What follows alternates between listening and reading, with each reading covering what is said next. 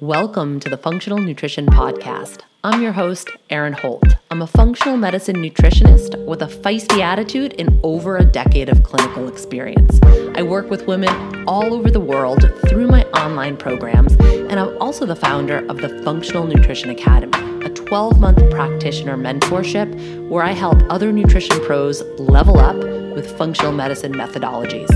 I've got a bone to pick with diet culture and the conventional healthcare model that are both systematically failing so many of us. Creating a new model is my life's work, and this is what the show's all about. Please keep in mind this podcast is created for educational purposes only and should never be used as a replacement for medical diagnosis or treatment. If you like what you hear today, I'd love for you to subscribe, leave a review in iTunes, share with a friend, and keep coming back for more. Thanks for joining me. Now let's dive deep. Hey guys, welcome back to the show. Hope you guys had happy holidays and a happy new year. Kyle and I got to see each other in real life. Over crazy. Yeah, it was crazy. It's been, when was the last time? Summer? Um, last summer, yeah. Um, so that was super fun. Um, how was your how was your travel and your holidays? It was good. It was a whirlwind as usual, but it was um, it was really good just to catch up with everyone and see everyone and make my rounds. Yeah, you did. You were a woman on the go. Mm-hmm. How was yours? Um, it was good. It was awesome. This this year we we kind of said a no to a couple of things, and that was a real game changer. Last Christmas, honestly, by the time Christmas Day rolled around, we were all so exhausted that we were miserable and didn't even enjoy our holidays, and mm. I was kind of like, okay, so we've we made everybody else happy, but we're miserable, so is that really That's worth so it true. And you know what I mean, it's like it just wasn't worth it to me, so we changed things up a little bit. We spent Christmas Eve at our house for the first time ever, and that was awesome. Uh there was a snowstorm here Christmas Day, so that kind of like thwarted some of our plans, so it was just it was like slower going than it normally was. I mean, we were still ping pong balls and went to like a million different places, but um less than two million last year, I guess. That's amazing. All right, so before we get into today's show, I have a couple quick announcements. I'm running my Fueled and Fit nutrition and wellness program at two local businesses starting next Monday, January eighth. Um it's going to be at Three Bridges in Portsmouth and then Oceanside Physical Therapy in Stratham. I'm also doing a detox workshop next Sunday. That's January seventh at Three Bridges Yoga in Portsmouth, and that's at one p.m. And I will give you guys more details about that at the end of this episode. You could also read my latest blog post, New Year Ritual, for more details. That's on my website. Uh, but if you do enjoy today's show in your local, you might want to follow up with that in-person workshop, because we're going to kind of put a lot of what we're talking about into practice, and I'll expand on some things. Um, and if you're interested in Fueled and Fit, I would sign up sooner than later, just because I want you guys to get the resources and get the materials for the program ahead of time, so you don't feel like you're like struggling to catch up come Monday morning. Um, so we got a lot of positive feedback after our last episode. It really sounds like folks are looking for a new way, a new dialogue. So we're happy to continue that conversation. Um, One thing I want to be really clear on, we don't want anyone to feel embarrassed if they've done one of these programs in the past, or uh, even if you're th- currently doing one, or you're you're thinking of doing one, you're interested in one.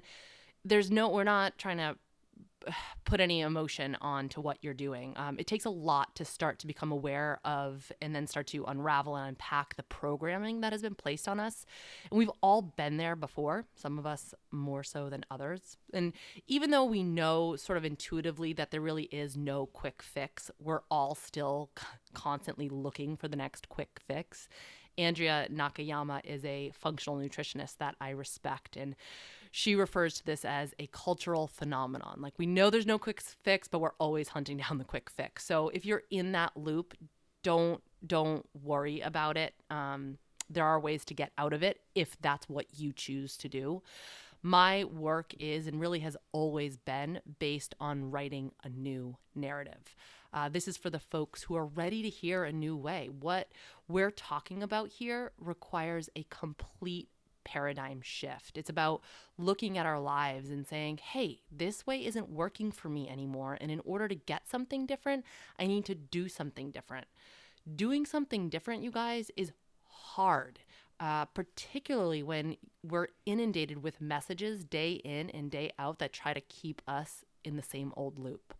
So something that I'm asked about often is is my about my eating disorder recovery, how I was able to finally overcome the diet mentality. And of course, like with anything, there were many factors involved. It's not like I can write out the steps, you know, in order to do it. But one of my biggest things was to surround myself with people who made me feel at peace with myself. So this was friends who didn't talk about dieting and didn't talk negatively about their bodies, women who were just unapologetic, unapologetically themselves, and then thought leaders who were telling me it's okay to not diet. I needed to hear that. I needed permission. Um, and I continue to surround myself with people that champion this message. It makes me feel good inside. It makes me feel empowered and strong and capable. And that's what we should all be looking for. Who or what invokes those feelings in you? Um, one piece of feedback that we got was was this. Um, you guys are helping people process all the times they have been chewed up and spit out by the diet industry. Hearing that makes me so freaking happy, because one thing that I'm clear on, I'm not here to go out of my way to change people's minds. I'm here as a safety net for those who are ready to jump off the diet roller coaster. Absolutely. And I definitely agree with the um, recovering from any E D or disordered eating takes a shift in your environment and the company you keep. We hear this a lot with addiction. In order to get clean, you need to stop hanging around people who are still using. And I think this goes for dieting too. We can try our hardest to create that paradigm shift within ourselves, but if you're still buying all the diet magazines and surrounding yourself with people who either consistently bounce from one diet to another and are talking about that a lot, or someone who openly criticizes their body, it's probably going to feel a lot harder to make that shift because you're still hearing a lot of negative noise. So I know we got a lot of great feedback from the last episode. Erin, why don't you read a couple of those responses right now? Yeah, so these came in response. I got quite a few emails in response to a newsletter that I sent out. And if you're not getting my newsletter and you want to, you can just grab it on my on my website. I send out things that are a little bit different than what we talk about on the show, and I'll share some unpublished recipes and stuff like that. So uh, one email was this. Uh, just wanted to send a quick note to tell you how much I appreciated the information that you presented in this episode. I tried Isagenix a couple years back and lost so much weight over the course of three weeks that it resulted in me missing my period, something that had never previously happened to me and has not happened since, and something that I think speaks to the detrimental effects of cal- calorie restriction that you discuss. Since becoming more educated about nutrition and making dietary changes with the support of a functional doctor and health coach, I've achieved, achieved the goals that I really set out to achieve when doing the Isagenix thirty-day cleanse. More energy, less brain fog, and better digestion. Smiley face. Given that I'm slightly more educated about nutrition than I was when trying Isagenix, it is a bit frustrating to feel like I was misguided when completing the cleanse, and that the program coaches really tout the ingredients in the various Isagenix products. But listening to your podcast was really validating and made me feel incredibly happy that you were able to shed light on the latter in an informative, non-antagonistic way. Thanks for all the work you do to help keep people better informed and feeling healthy. So while these programs might work for some folks, and I'm sure they do, they can also be detrimental for others, as in the case with this this particular woman. Um, so for the sake of time, that's the only one I'll read. We can just kind of cruise along because we have a lot of meat to get into today. Okay. Um, so when I was back in New England for Christmas, I spent a night at your place, Erin, and we did a little Facebook Live with the people in our Functional Holidays group. And one thing I mentioned there that I'll say again here is that if you were listening to part one and felt like your cage was being rattled a bit, I want to officially welcome you to the wonderful and confusing world of nutrition. Erin and I, if we had a dime for every time our cage was rattled, we would be doing pretty damn good financially. So yeah. My point in saying this is that the science of nutrition is always going to be evolving. And it's important that we leave space for our understanding of nutrition to evolve too. So don't be discouraged if you feel like you were doing it all wrong or something. We all make the best decisions based on the information available to us at that time. Um, so you're not alone in feeling discouraged. And honestly, I hope it's not the last time you feel like that, because that would mean that you're basically keeping your blind- blinders on and shutting yourself off from new views and information.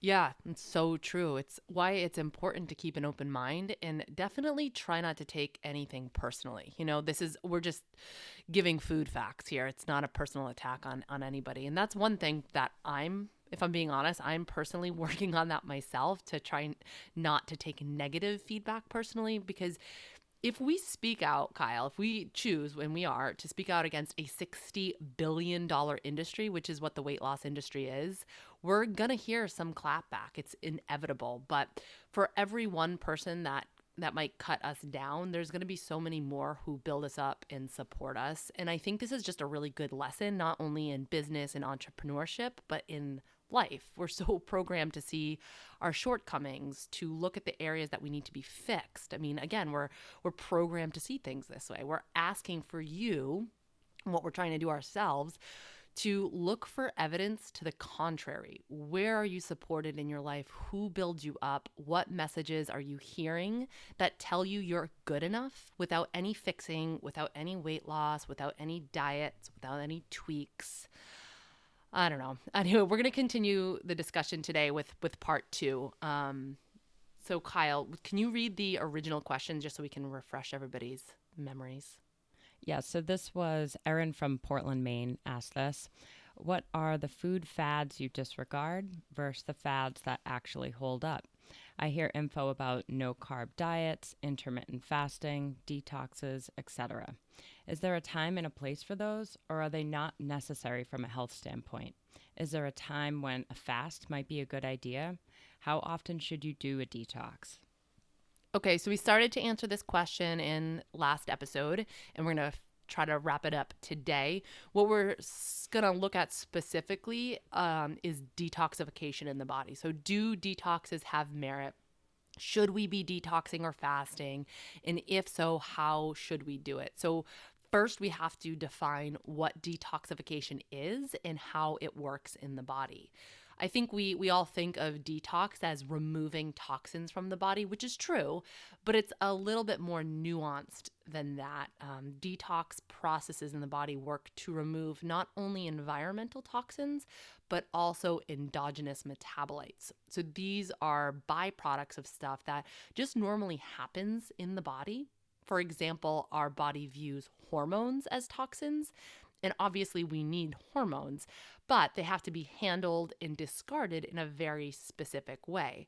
So it's really more than just, say, getting drugs or plastics out of the body. Detox, detox is happening all the time, and many body systems are involved. We tend to think of the liver when we think detox, and yes, of course, the liver does play a large role, but so do the kidneys and the skin, the lymph, the gut, the respiratory system. So all of these systems must be working properly in order to effectively eliminate toxins from the body. If you don't have proper proper digestion function, for example, then that will absolutely affect detoxification. And actually, I think it can be deleterious to even attempt a detox program if you've got gut issues like constipation, for example. Um, As many of us know, toxins are lipophilic. That means that they're stored in fat. So what we need to do with detoxification is to make these substances water soluble so they can be excreted out of the body, um, out of the fat, through the through bile, stool, and urine. So basically we're like pooping and peeing these things out. Um, and there are three main phases of detoxification. The first two do happen in the liver. During phase one, particular enzymes within the liver cells, they're called cytochrome, or cytochrome enzymes, are prompted by certain chemicals to trigger oxidation reactions. These reactions actually create volatile, harmful compounds, including free radicals. So that's kind of interesting. The first step of, of detoxification is to create like really bad things. We all know that free radicals aren't too good to have around. They can cause oxidative stress in surrounding tissues and inflammation, as well as D N A damage. So free radicals are not good. And I know this is all like really sciencey, and the whole episode won't be like this, but I think it's important to kind of lay the groundwork. Really, the most important thing for you to know is that this is where antioxidants come into play. We hear about antioxidants all the time, and this is one of the the reasons that they're so important for health. So antioxidants like vitamin C, vitamin E, carotenoids like beta carotene, all of these guys are able to neutralize and deactivate free radicals before they can attack cells. So if you're eating an antioxidant poor diet and your toxin exposure is high, then toxic chemicals become even more dangerous. And this is one of the reasons a nutrient-dense diet can play such a protective role against toxins. We can basically buffer ourselves against contaminants by eating lots of nutrients. Yeah, and what we mean by a nutrient-dense diet is one that has a lot of variety and colors, because the different colors all have different antioxidants and different functions. Right, absolutely. So whole foods, lots and lots of plants, fruits and veggies of all colors, well-sourced meat, quality fats, raw nuts and seeds, properly prepared legumes, all the stuff that we, we talk about um, in this show on the reg. Okay, so the next step is called phase two, and this also plays a role in neutri- neutralizing these volatile compounds. During this pathway, the liver cells add another substance, like an amino acid or a sulfur molecule, to a toxic chemical or drug to render it less harmful and even more ready for excretion. So we, in order for us to excrete these things, to get rid of these things, they have to be, they, they can't be harmful to us, right? So that's what detoxification is all about, is taking a harmful substance and making it to a less harmful substance so we can get it out of our body. And so it's excreted either by the kidneys or bile. And this is called conjugation. These reactions require specific nutrients, most notably amino acids like taurine, cysteine, glycine, glutamine, Um, as well as the B vitamins, choline and inositol. So that's one of the reasons protein, uh, good quality protein, is important for detoxification, because we need all of those amino acids from, from protein. And again, the, the takeaway nugget here for you is, hey, guess where all these nutrients come from that are needed for detoxification? From food. We need nutrition to detox. Nutrients drive detox. They facilitate these enzymatic processes that I'm talking about. So if someone is deficient in a nutrient, this could for sure impair detoxification within the body. And really, this is why we're such sticklers for eating food during a detox and not skipping meals or replacing meals with non-food powders. But it's not just about providing your body with appropriate nutrition. We also have to avoid these toxins in the first place to the best of our ability, because when toxin levels get too high, this triggers that phase one that I was talking about. It becomes overactive, and this leads to a dangerously high level of free radicals in the body.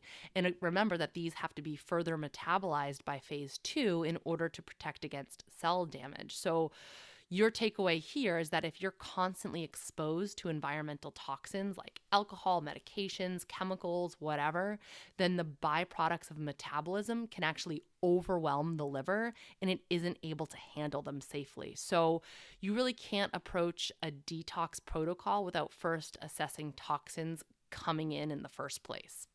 And it's also important to mention, especially if you take supplements for detoxification, that we need to support both phases of liver detox.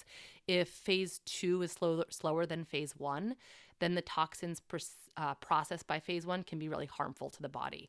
And this is just another reason to support detox with foods, which we'll get into um, in a little bit. We'll talk about the specific foods. And then finally, there is phase three, which is elimination, and this involves bile, the kidneys, and the gut. Those water-soluble, non-toxic complexes packaged up in phase two need to be eliminated. We have to get rid of them. So if elimination is impaired, then those toxins can be reabsorbed back into circulation. So a comprehensive detox plan must take into consideration the health of the gut. Um, metabolites that go through conjugation go from the liver to the bile to the intestines. So if there's dysbiosis in the intestines, meaning if there's an imbalance of beneficial bacteria and pathogenic opportunist, opportunistic bacteria, then those chemicals can be reabsorbed. So if you're, we're not going to be able to get into gut health um, in this in this episode. If you're interested in learning more about it, I'm teaching some upcoming workshops locally. January twentieth, I'll be at Bikram Yoga in Epping. January twenty-seventh, I'll be at Oceanside Physical Therapy. And then February tenth, I'll be at Bikram Yoga in Portsmouth. And I will be talking like for two and a half hours about the gut. So, so you can come see me there if you want to learn more. But really, I'd go as far as saying that before you undergo a detox protocol, especially more of an extreme one, you should really address any gut issues first. Do you think that's fair to say, Kyle? Absolutely. Like you talked about, you want to make sure you have a diverse microbiome. You don't have any current gut issues that should be addressed first, which I feel like you would know if you had some issues going on. Things like constipation need to be addressed because they're going to have a huge impact on your ability to eliminate the toxins. Yeah, and since seventy percent of Americans have some type of chronic gut issue, that, that probably means most people should be addressing their digestion either alongside a detox or before a detox. So how do you know if you need a detox, or is this just kind of like a fancy, jazzy buzzword? I think it's normal to feel like you need a detox or a cleanse, especially if, you know, at this time of year, if you've been traveling or indulging, or it's after a vacation or the holidays. Traditionally, cleanses were done, and I mean, this is going back to different cultures and different religions, but they're done at the shift of the seasons because we can start to feel a little wonky or sluggish during transition times because our insides reflect what's going on outside. But oftentimes what I see when people want to do a detox is that they go to the extreme. So they'll do something like the master cleanse or a juice cleanse or fasting or like jumping into programs that we talked about in last week's show. But our bodies aren't cars. They don't require the occasional oil change to keep them running smoothly. But I think that's some, sometimes how we, we view ourselves. We think I can eat and drink and not sleep and run myself into the ground, but then once I do a detox, all is forgotten and my body is back on track. But the key to healthy detoxification is to do it gradually so that you don't overwhelm your body with a flush of toxins. And I went into a lot of detail about that um, just before. So sometimes strict detoxes can actually do more harm than good for all of the reasons that I just talked about. And this is especially true if you start to lose weight because toxins are mobilized from fat stores. And if you don't have the right nutrients to support the detoxification pathways, or if your elimination isn't working properly, then the toxins that are being released from fat as you lose weight can be redistributed to other tissues in the body. So even though you might be losing weight, you're not necessarily ridding your body of toxins unless you're supporting your body's natural detoxification processes. So weight loss is not synonymous with ridding the body of toxins. Such a good point to clarify. Um, and just to touch on the feeling like you need a detox after a vacation or the holidays, indulging doesn't have to be followed by restriction or punishment unless you are literally going all out with the treats and everything else day after day for weeks.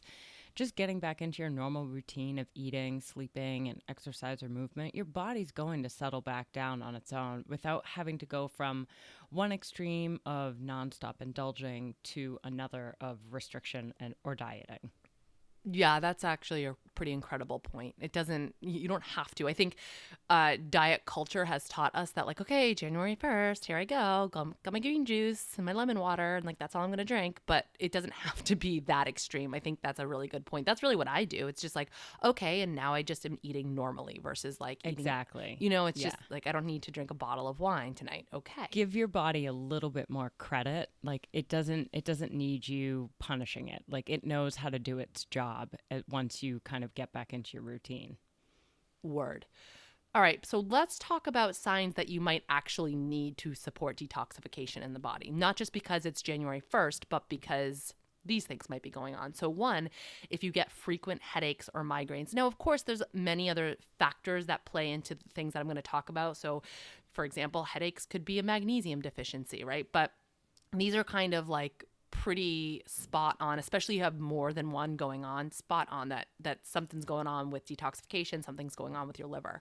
So frequent headaches or migraines, chemical sensitivity, this is a biggie. Um, so if you're bothered by perfumes, strong scents, chemical odors, if you're sensitive to household cleaners, if your skin is sensitive to perfumes, to soaps, to detergents, even if your skin is sensitive to jewelry, like all of a sudden your body starts reacting to jewelry whereas it hasn't before, those are all signs that something wonky's up with your detox. Uh, food sensitivities, again, especially if they kind of like come out of thin air.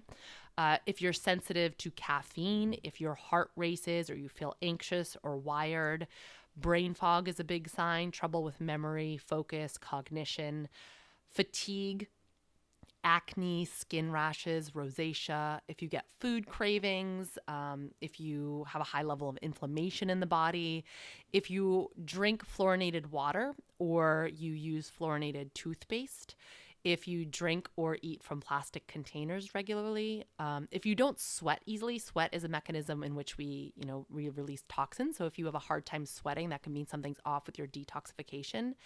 If you use conventional household products, cleaners, or beauty product products, and if you live in a newly built house, so let's say you just moved in um, to a house with like all new construction, new carpets, new paint, all that stuff, there's a huge toxic load with that. So um, you might start to notice some wonkiness going on um, after you move into a new house.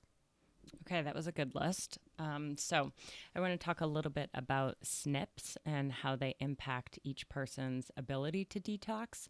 S N P stands for single nucleotide polymorphisms, and they're a kind of genetic variation that a person can have.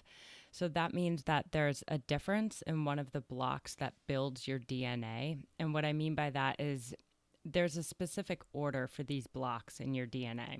And when one of the blocks is replaced with a different block that shouldn't be there, they can end up modifying the structure and the function of an enzyme that's required for detoxification. And sometimes S N Ps can increase or decrease an enzyme's activity by seventy to ninety percent. So that can really change how effective these detox pathways are for someone if they aren't supporting themselves properly. So in the people with certain S N Ps, and for example, one that's been getting more mainstream information this past year is M T H F R, we would want to make sure that those people are getting the right amount and kind of nutrients specific to their genetics. So not all S N Ps are bad, and just because you have one doesn't mean you're doomed. Um, we're not going to get all into that in this episode because there's a lot that we could say on that topic, but I just wanted to point this out that this is just one of the many reasons why we can't take a one-size-fits-all approach to health. Everyone's genetics are different, and so our body's ability to detoxify is also going to be different from one person to the next.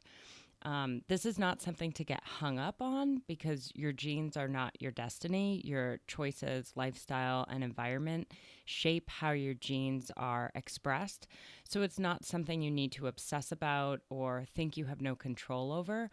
But for some people, figuring out um, that you do have a S N P can provide a lot of useful insight into how to best support your body's specific needs.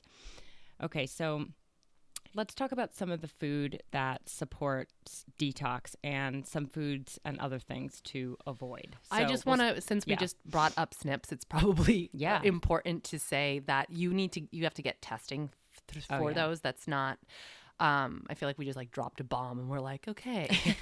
Good luck with that. Good luck. Um, I, and what you said about lifestyle factors, it's, it's the, this um, idea of epigenetics, that the choices we make through food, through through lifestyle, through sleep, through stress, through exercise, these all greatly impact our genes. It's the epigenetics means like on top of genes. So these these factors can turn genes on and turn genes off. And it's it's very, I would say, empowering that you have, just by making healthy choices, you can impact which genes get expressed and which genes do not. And so that is very much true for these S N Ps. But the reason we bring it up is because if you if you are like, what is going on? I, I'm like, I have all of those things that Erin just mentioned, or I clearly my detox is, is off because I have all these issues.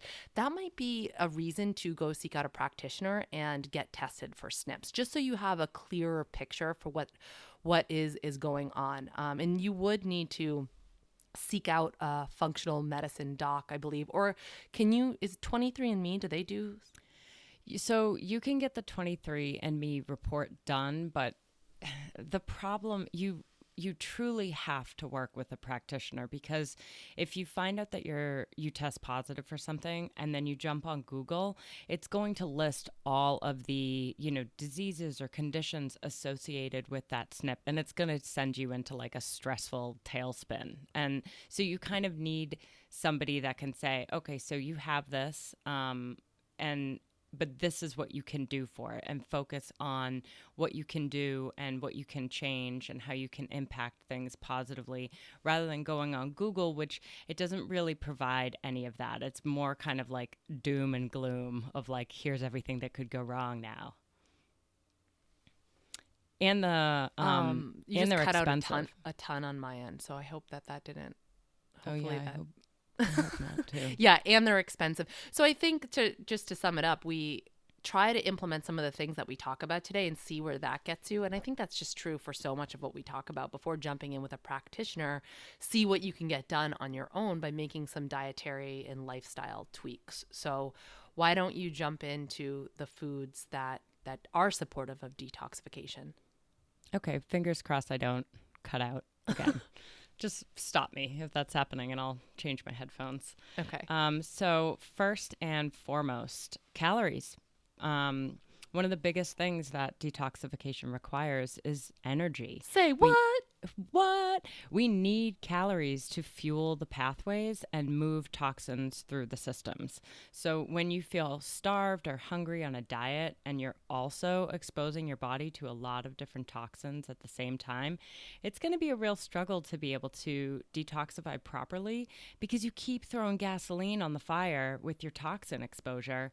And by restricting calories on top of that, it's like trying to put out that fire with a cup of water instead of a hose. Like, you need adequate fuel in order to get these toxins moving out. So next um, is protein. And you mentioned this earlier. So one of the best ways to support your liver is by consuming high quality protein. This is key for processing toxins, because the proteins bind to the toxins in the liver so that they can then be carried out of the body. Protein also helps stabilize blood sugar, which helps with hunger and cravings. So some example of these high-quality proteins are grass-fed and pasture-raised meats, organic, non-G M O, pastured poultry and eggs, wild fish, and for vegetarians, uh, miso, natto, tofu, tempeh, and even certain protein powders Erin mentioned in part one, which were Vega and Thorne. Those are practitioner brands, or I think Vega is, or Thorne is. I don't know if Vega is. Is Vega? No, you can get that at like Target. Okay.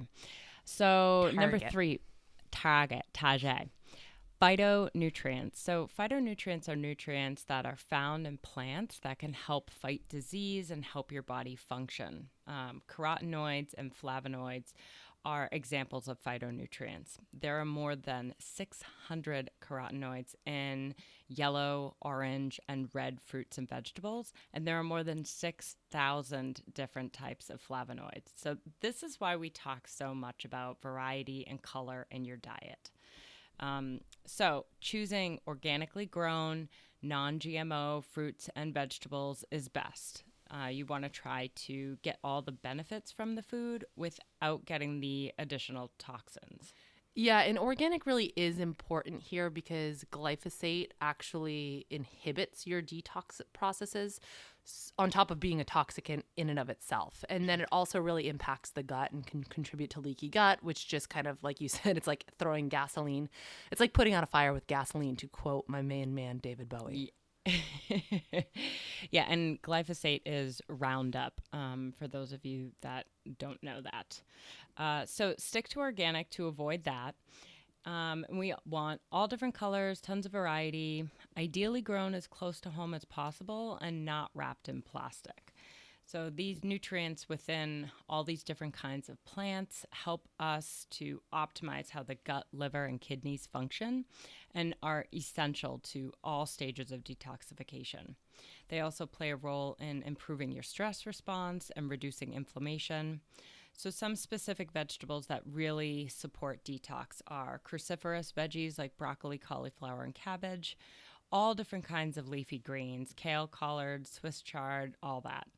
Uh, garlic and onions, asparagus, cilantro, celery, and artichoke, and fiber in general is going to be great for detox because it binds to the toxins and eliminates them out of the body.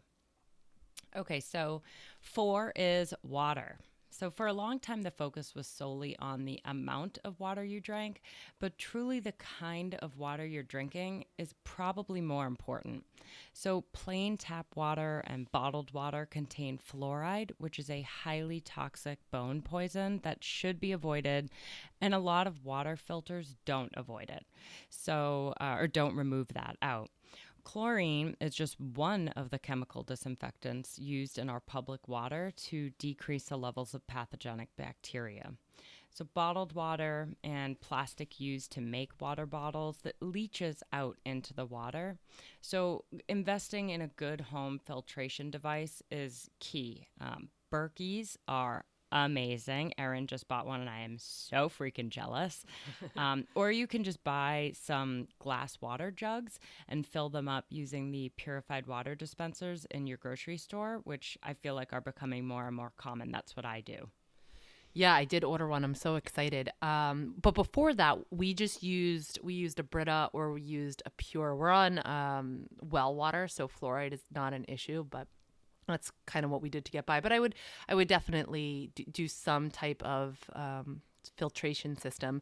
And the Berkey wasn't all that expensive. In the grand scheme of things, I think I paid, it was under three hundred dollars, which might sound like a lot when you compare it to a Brita, but you're like constantly buying, you know, changing the filters of that. And for something as, as I don't know, like important as water, you're drinking it all the time. I think it I think it's a it's a good bet.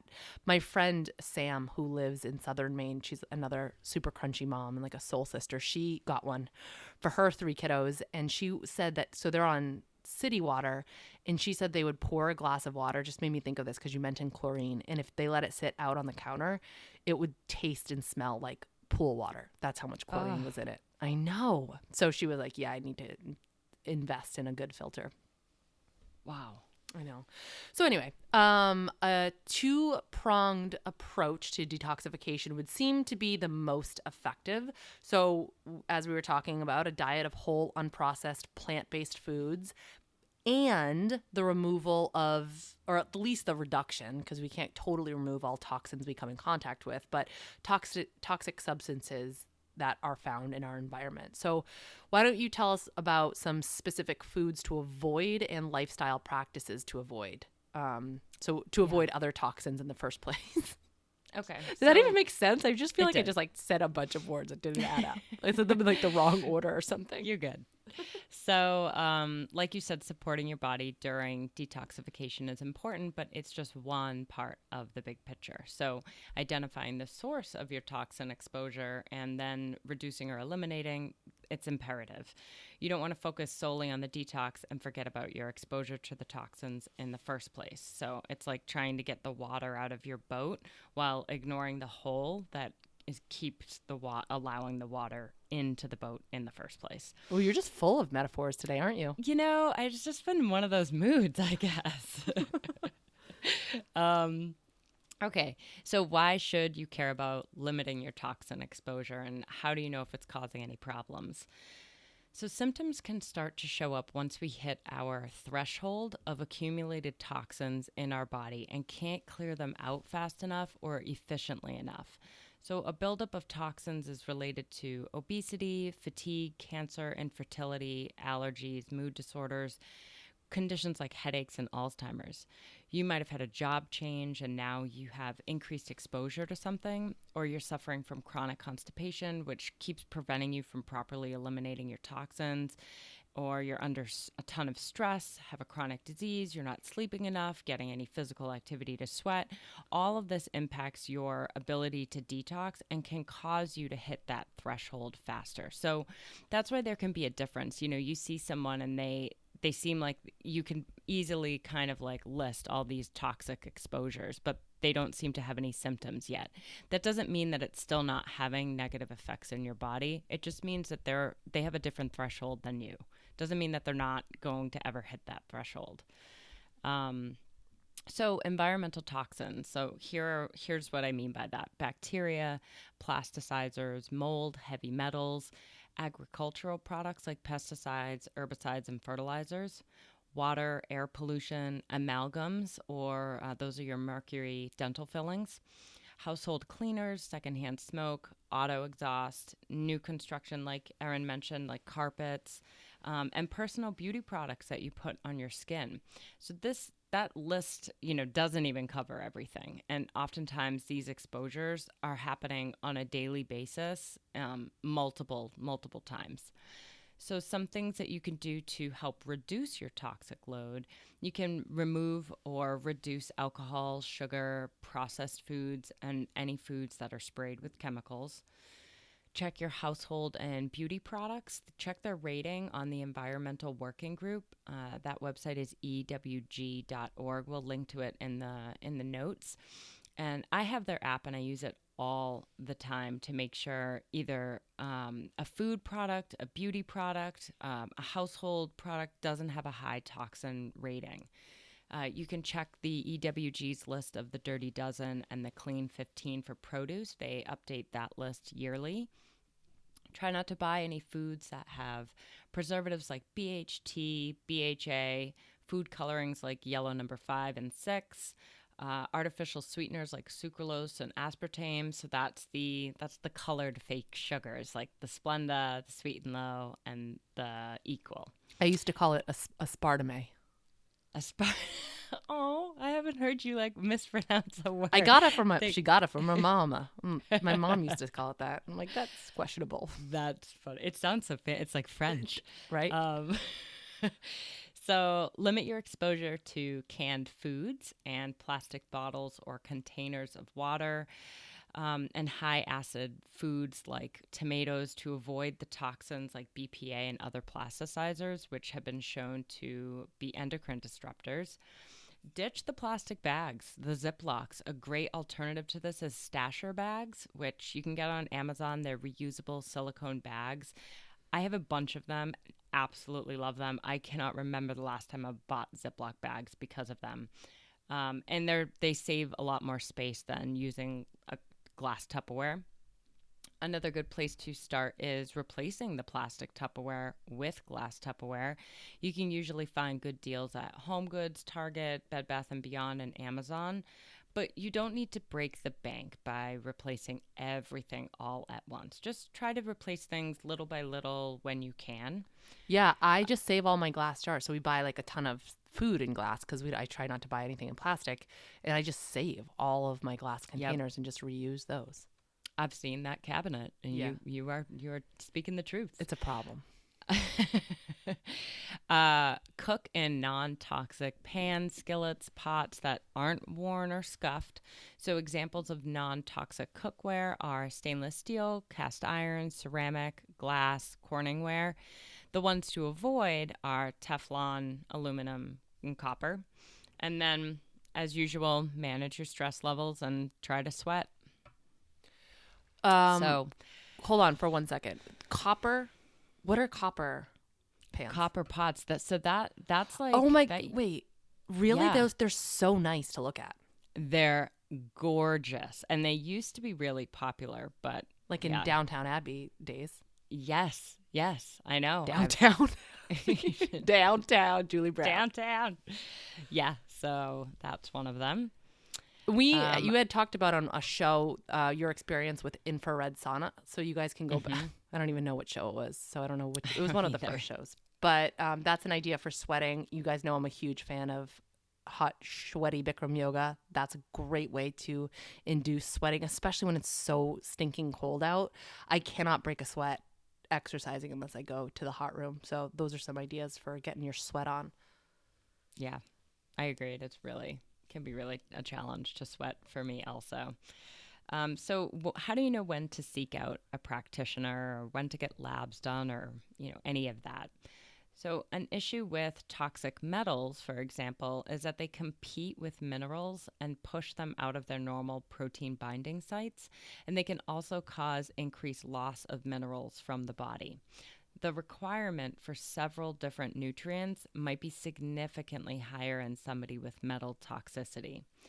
So if you feel like you're in a good place to start um, and you've been focusing on supporting your detox more, but some of the signs that Erin mentioned that you might need um, might need more detoxification support if you're having those signs, if those are continuing, that's when I would seek out somebody who can run some functional labs and test for things like nutrient deficiencies that might be impacting your the phases of detoxification, maybe test for some S N Ps that might be impacting the function of those enzymes, and then possibly get some heavy metal testing. Um, improvements can also be achieved through chelation uh, for heavy metals.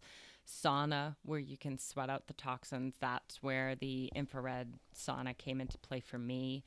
Um, enhanced fecal excretion, along with the avoidance of the source of the toxin exposure in the first place. So start by changing your diet to a real food diet, focus on variety, quality, take a look at your environmental toxin exposure, see what you can do there. And as well as your lifestyle, stress, sleep, exercise, make these changes first. So we call these things the low-hanging fruit.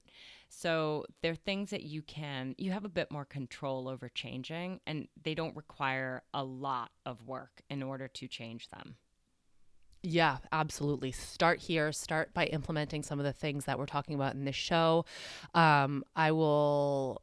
kind of like a little teaser, I'm putting together a really comprehensive detox program that will be just like my Fueled and Fit, an online based program. I'm going to release that sometime in in the spring, so you could roll out a program like that that just kind of helps you bring it all together. And if you're still not seeing results, or you're feeling worse rather than better, that would be a good time to seek out a practitioner, because we really don't want somebody going through, the reason Kyle brought up heavy metals is we we don't really want somebody trying to detox that on their own. Things can get really hairy, um, and I'll just sort of leave it at that. So if you're going, you know, if you're taking steps to remove toxins in your life and you're eating the right foods and you're not getting anywhere, that's like sort of next steps to start to seek out a, a practitioner. So, all right, in order to flush the body of toxins, we have to have the proper resources in place to remove them. We covered that. We also need to be conscientious of the food and environmental toxins coming in in the first place, and do what we can to remove those stressors. Kyle just spoke about that. But we would be remiss if we didn't also address the fact that these toxins are every bit as mental and emotional as they are physical. So if we're truly looking to detox, we have to look at the mental and emotional stressors in our lives. These are limiting beliefs, negative mind loops. seventy percent of our thoughts are negative and redundant. We think about our problems, we relive past events, we forecast the future with worst case scenarios, and by doing so, we can turn on the cascade of stress chemicals simply by thought alone. And that's because our body doesn't understand the difference between physical stress and mental stress. It handles it the exact same way. In excess, stressors can become toxic. If our fight or flight response is switched on and it stays on because of chronic stress and chronic negativity, the body pools its resources to deal with impending threats, because that fight or flight response is telling your body you're in a life or death situation, even if you're not. And it's therefore unable to expend energy on healing and repairing and daily activities such as digestion and detoxification. But in instead of removing the stressor, right, removing the busy, removing the crazy external societal demands and even crazier internal demands, what do we do? We check out. We check out with booze or shopping or Instagram or food or Netflix or dieting, or even some version of like commercialized self-care, right? These are all ways to mask our overwhelm, but we're not removing the problem. We're not lowering our toxic burden. Same thing as conventional medicine. It's just masking the symptom rather than address the root cause. So it's super important when embarking on a detox protocol to look at your long-held beliefs that are no longer serving you. Dismantling that seventy percent of your thoughts that are negative. You you also have to look at the emotional body and where you might be holding on to emotions on the physical plane. I know this sounds like a little woo-woo or out there, but there's a lot of science to back up everything that I'm saying. And if you're interested in this and you want to hear more about it and experience a physical practice to go along with it, then come see me at Three Bridges next Sunday. Um, again, it's January seventh at one p.m. And through lecture and practice, we're going to examine release and detox from cultural programming, limiting beliefs, and trapped emotions that keep us from creating the change that we want in our lives. And I, I'll admit that this workshop is like my response to diet culture telling us that we have to cleanse and purge and repent our food and body sins at the start of each year. We don't. These customs are not supportive of the body's own rhythms and natural detoxification processes. As we are talked about all show, drastic detoxes and quick fixes fail to get us the results that we're after and even do more harm than good. We have to go deeper. We have to look at not only what's going on physiologically, like everything we talked about in the show, that's super important, but we also have to address what's happening emotionally and energetically as well. And this is really how we truly detox. So once you're aware of these beliefs and these patterns, you can start to change them. And that is really powerful. Um, when you learn new things and you begin to think in new ways, you make your brain fire differently. You actually change your brain. It's this whole idea of neuroplasticity. Your brain can be shaped, it can be changed, it can be altered, and you have the power to do that. You're your own medicine. And this is really one of the reasons why I am such a fan of my Fueled and Fit program, because it's not just about the food. It's about looking at your habits and your patterns and your beliefs around food, around eating, around yourself, and then challenging them if they need to be. So it's not specifically a detox program, but it does provide all the necessary steps, the proper nutrients, the toxin removal, all the stuff that we have been discussing for the past hour. So really think about that uh, program as well. Right on. So um, ultimately, we just want you to do the best that you can. Be aware of your choices. It's impossible to live in the modern world and not be exposed to toxins. So just do what you can and figure out what changes are important for you to make that you think might have the be- the biggest impact for you, and just try to reduce the burden and and focus on the positive changes that you're making rather than dwell or stress about all of the other things that you're not able to address right now. So just try to remember that it really is a lifelong process, and we all just try to do a little bit better year after year. Word up. Sounds good to me. Uh, happy New Year, you guys. We will catch you next week.